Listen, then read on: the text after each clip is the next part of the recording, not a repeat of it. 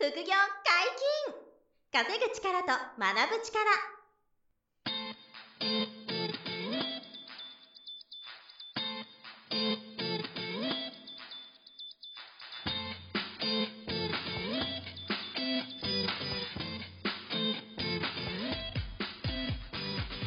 この番組は稼げるようになりたいを叶える副業アカデミーの提供でお送りいたします。副業アカデミーはあなたが副業で稼げる状態になることにコミットしたスクール初級コースから上級コースまでさまざまなジャンルの副業ノウハウを学んでいただけます詳しくは副業アカデミーで検索ください小林正宏です。山本博史です。告知をさせてください。はい。えー、2020年5月16日土曜日のはい14時から、はい YouTube 生放送で、はい副業エキスポとう。いうね、あの番組をお届けすることになりまして、そこであの私メインスポンサーを副業アカデミーがさせていただいて、はいあと MC をね、務めさせてもらうことになったんで、ちょっとそのお知らせなん小ですよ。そう、僕があの、MC をさせていただくということで、はい。登壇者がね、結構豪華でして、はいあの、元グラビアアイドルの株式投資やってる杉原杏里さん。はいはいまあ、あの、た本業はグラビアの、まあね、方でタレントなんですけど、はい副業で株式投資やってると。あとは、あの、実業家で、南原達樹さんって言って、昔マネーの虎出た出られてた、はいはい社長さんなんですけどね。はい。今また経営、実業家なんですけど、まあ彼も登壇していただいたりとか、あと元プロ野球選手で、今、はい。あの、YouTuber でもあうるん。片岡さんっていう、あの、うん。元、まあ、阪神とか、はい。コロナウイルスにかかってなんかあの、治って、あ、治ったんですか？治ってですね、出ますと言っていただけて、そう。なのでまあ、そう、お休みになるかなと思ったら、はいはい。あの、今のところ登壇いただく予定なんですよ。なるほど。はい。で、片岡さんにもしていただき、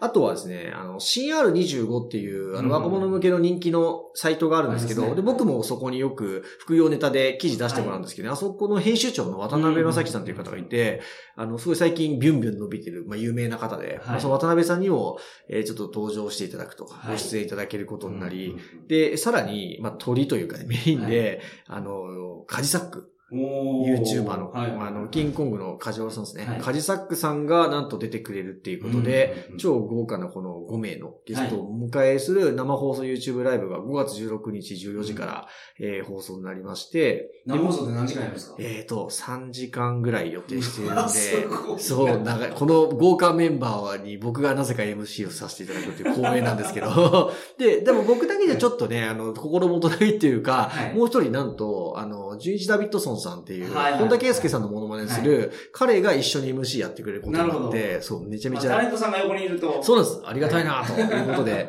なんで、あの、ジュイジ・ダビッドさんがメインで多分お話してもらいながら、僕もこう、スポンサーとしてペラペラ喋らせてもらって、はいはい。というような感じで、あの、この副業エキスポをお届けするんで。で、あの、YouTube でぜ、あの、皆さん無料でご覧いただけるんで、あの、ぜひ、あの、ご覧いただきたいなと思ってて、はまあ、ちょうど今、あの、自粛ムードというかね、ご自宅にいる方多いと思うんで、はいはい5月16の土曜日、14時から、もしお時間ある方は、えー YouTube 見ていただきたいんですけど、はいあの、副業エキスポ、うん EXPO で副業エキスポなんですけど、はいこれ検索していただくと、もう公式ホームページがあるので、ぜひそちらチェックいただきたいなと思います。漢字の副業に、はいアルファベットの EXPO。はい、そうです。なるほど。で、検索してもらえたらホームページ出るんで、はい。ぜひそこから、あの、視聴予約も、あの、入れといてもらえると、お知らせが飛ぶようになってるんで、あーいいですねはい。よければ、はいはい。あの、見生放送ではい無料で見られるんでね、はい。ご覧いただきたいなと思います。まあ、タイトル通り、副業に関することをいろいろ。そうです。皆さんがいろんな、あの、副業とか、マネタイズビジネスされてるんで、うんその辺について、こう、いろいろ聞いていっちゃうという話になりますんで、は。はいい。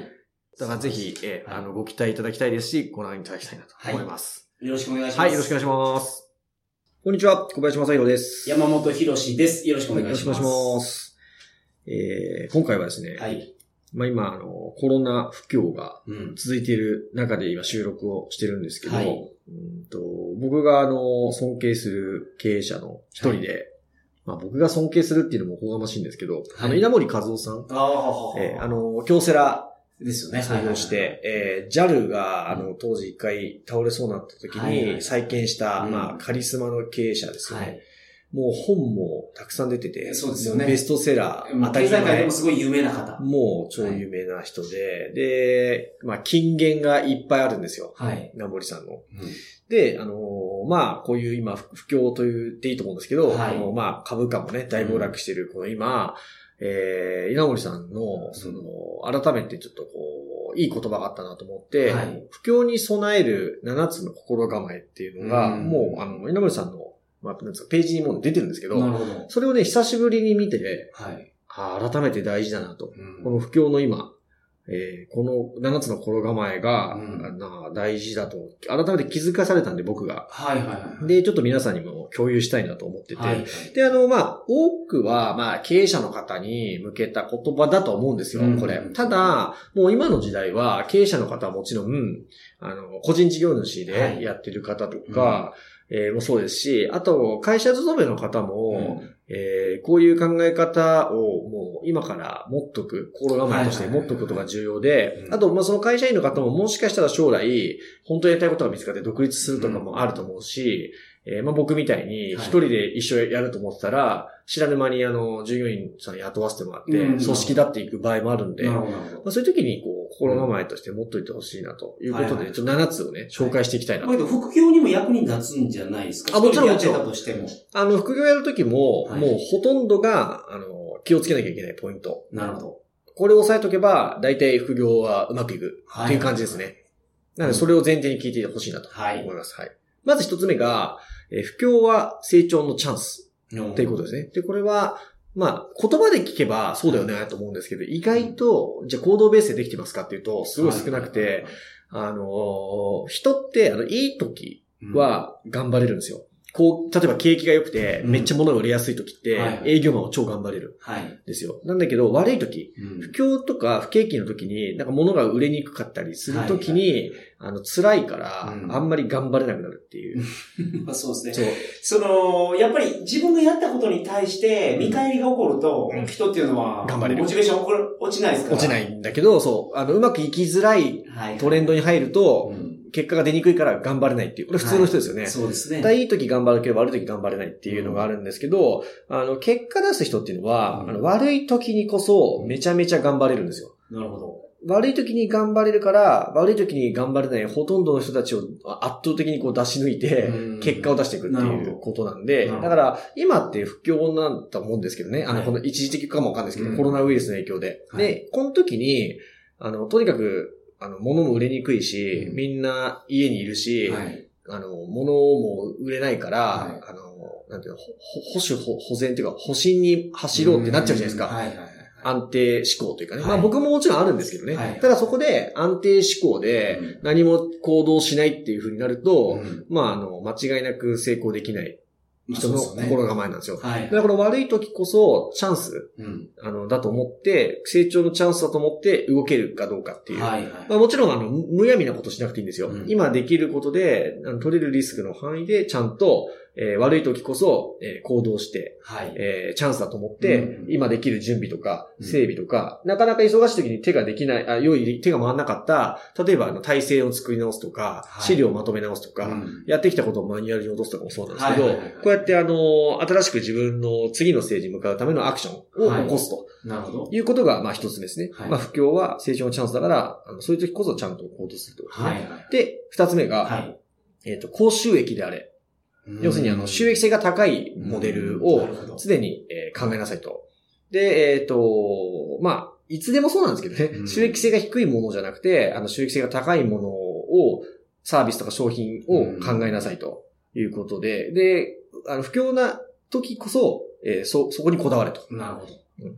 本当にけど、収益性についてこだわり出したのって日本の企業が、うん多分なんか10年ぐらい前からだと思うああ、でもそうかもしれないですそれね。前はもう売り上げしか言ってなかったんですよ。売上売上でね。とりあえず、売り上げの数値しか言ってなくて、その利益率よりも、確か売り上げの数値が大きくなったら、まあ、当時銀行もお金貸してくれてたのが、に。うん。売り上げの数値やったのかなと思うんですけど、うんあ、でも今よりは昔はその傾向絶対強かったですよね。ありましたよね。うん今はやっぱり、あの、経営ね、経常利益とか、純利益とか、うんあの、その高収益かどうかっていうのがめちゃめちゃ見られるそうです。時代なんで。いや、本当にそれ10年ぐらいで、ガラッと変わったイメージがありますね。うんそうですね。うん。だから、あの、不況な時ってついつい、こう、まあ、多少はあると、しょうがないと思うんですけど、あの、安売りしたりはい。してでもってなるじゃないですか。うんだけど、やっぱり本来、あの、高収益でいられるかどうか、うんっていうこととか、高収益なモデルに作り変えられないかとか、うんいうことを考えるタイミング、はい。不況の時にそういうことを考えるっていうマインドセットが必要だとなるほど。いうのが二つ目はいですね。はいで、三つ目が、うんこれもね、重要だなと思うんですけど、あの、全員営業、全員営業。はいまあ、これあの、一人でやってる個人事業主の方だからだと、ご自分だけなんですけど、えまあそうですね。まあ、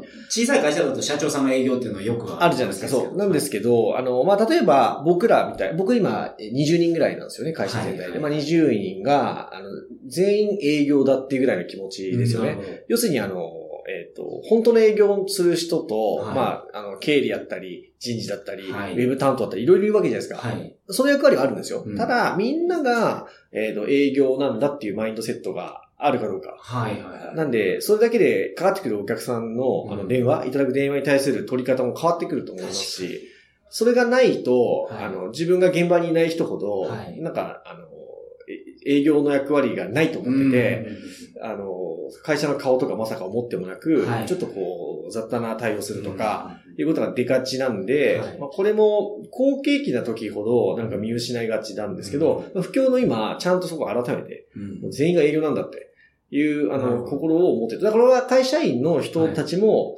あの、そういう組織にしていくことを考えた方がいいんですよね。あ全員営業だな、俺だと。はいはいはい。俺営業職じゃないけど、はい。俺も営業の人一員だっていう気持ちを、不況の時こそ改めてこう考え直すっていう心構え。なるほど。これはなんで経営者の方も、あの、勤務している方もみんなこの気持ちをね、はい。こういう時こそ思っておくのが大事かなと思いますね。なるほそしてね、もう一個ね、この4番目がまた大事なんですけど、はい。あの、新商品開発に全力でっていうね、心構えなんですけど、要するに新しいサービスやコンテンツど。を、はい。あの、不況の時こそちゃんと考える。で、これはさっきの2番につながるんですけどね、はい高収益な、あの、その、コンテンツサービスはい。を今こそ考えたり作るみたいな。これを不況の時に逆にちゃんと向き合うっていうのが、はいあの、すごい大事で、保守的なマインドだと、既存のサービスで、うんあの、確かに。そうにですね。まあ、だけになりがちで、はいまあ、それも大事ですけどね、うんもちろん。それはもちろん大事なんですけど、プラスで新しいあの商品開発が、うんあの、用意できていれば、また、あの、この不況の雨が止んだ時はい。に、あの、そのサービスが、あの、大きく跳ねる可能性も高いというか、うんということもあるんで、新商品開発に全力になりやすいと。その新商品開発っていうのはすごい大事だと思うんですよ。うんその、やっぱり世の中の情勢が変わったら、うんこのサービスもいらんなるっていうのが、いやー、本当ですよ。ありますもんね。もう、これはね、僕、いつも不安に思いながら生きてますからね。はい。い。つどうなるかわからないと思いながら、はいはいもう本当に、あの、そういうなんか知り合いの経営者さんとかでも、はい。あいらっしゃいますからね。うん。今までビュンビュンだったのに、ある時、急にそのサービスや商品が重要なくなっちゃったり、あの、はい。別の価値が出てきて、はい。ひっくり返せちゃったりとか、うんまあ、あの、へベタですけど、ガラケーがスマホに変わったりとかねそうで、すよね。はい。ね、あとはまあ、E メールがあの LINE に変わっちゃったりとか、これも全部そうですけど、まあ、予期せぬところでね、いきなりひっくり返っていくわけじゃないですか。いや、そうですよ。だから、あのー、レンタル DVD とか、ねえ、本当ですね。あんなもう、ネットフリックスとか、いやもう UNEXT とか、YouTube とかにね、全部やられちゃう。いはいはいはいはや、本当だよな。い。日本だとまだ生き残ってますけど、アメリカの方とかだともう、ほぼ死んでるみたいもな。う死んでると。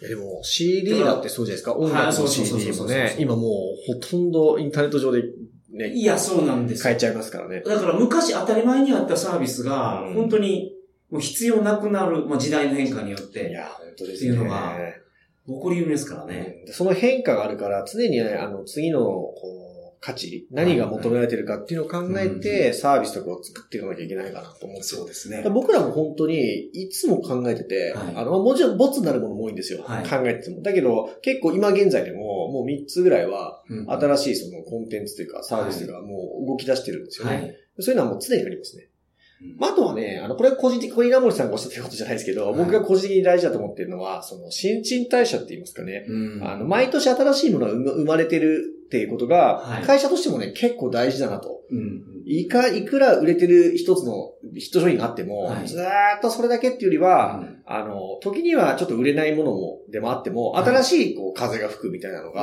はいやっぱね、はい。ないときついなっていろんな企業さん見てて思うんですよね。はい。そういう意味でもこの新商品開発に全力でっていうのが4番目の心構えですね。はい。で、5番目。はいこ。れはね、あの2番目の高収益であれともう、あの、同じ、つながるんですけど、はい5つ目は原価を下げる。これもね、この不況だからこそ、あの、原価を下げられるものはないかって、ここもやっぱりストイックに向き合っておく必要があるかなと。うんだから、まあ、製造原価を下げるのもそうですし、まあ、あの、固定費はい。を向き、あの、み削れるとこないかとか、うんここはやっぱり、まあ、ベタですけど、はいあのしっかり向き合っておく必要があるかなと。うんうんだから、まあ、不況の時、まあ、自然とそうなるっていうのもあると思うんですけどねうん。。はいはい。だから会社もそうだし、まあ、あとプライベートでも僕は、あの、無駄がないかなってね、向き合うきっかけになるなと、おーこういう不況の時って。で、六つ目が、えー高い生産性維持っていうやつなんですよう。ん生産性。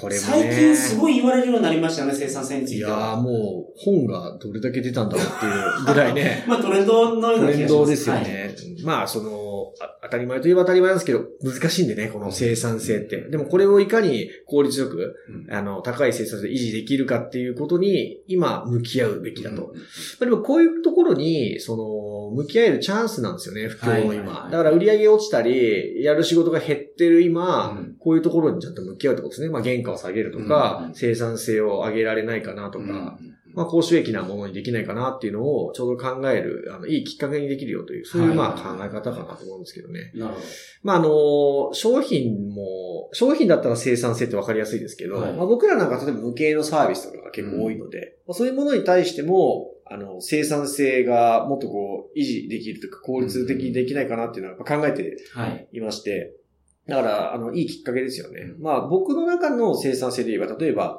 あの、対面でしかやってこなかったことを、はい。オンラインで、あの、うん展開できれば、うんあの、東京近郊の方だけじゃなくて、はい。全国の方に届けられるのとかね。確かにそうもですね。う全然これだけで、同じ労力でも、あの、生産性違うと思っていて、だからこういうのも僕らの中では、この高い生産性の維持っていうのにつながるかなと思うんですけどね。これもいや、だから無駄な業務って多分あるんですよね、洗い出すと。いや、めちゃめちゃあると思います。はい。普段、あの、忙しいとね、それ見落としがちなんで、ここを手間省けるよね、と。そうそうそうそう、そういうことですよ。はいうんそうするといい性がまあ上がりますこれいらないよね、とかねこれもっと効率化できるよね、とかねはいはい。これもうマニュアル化できるのにできてないよね、とかね。うんこういうのがすごく多いので、そういうのにこの不況の時こそ向き合うとうん。いうのが6つ目ではい。すね。はい。で、最後に7番目、えー良好な人間関係を築くと。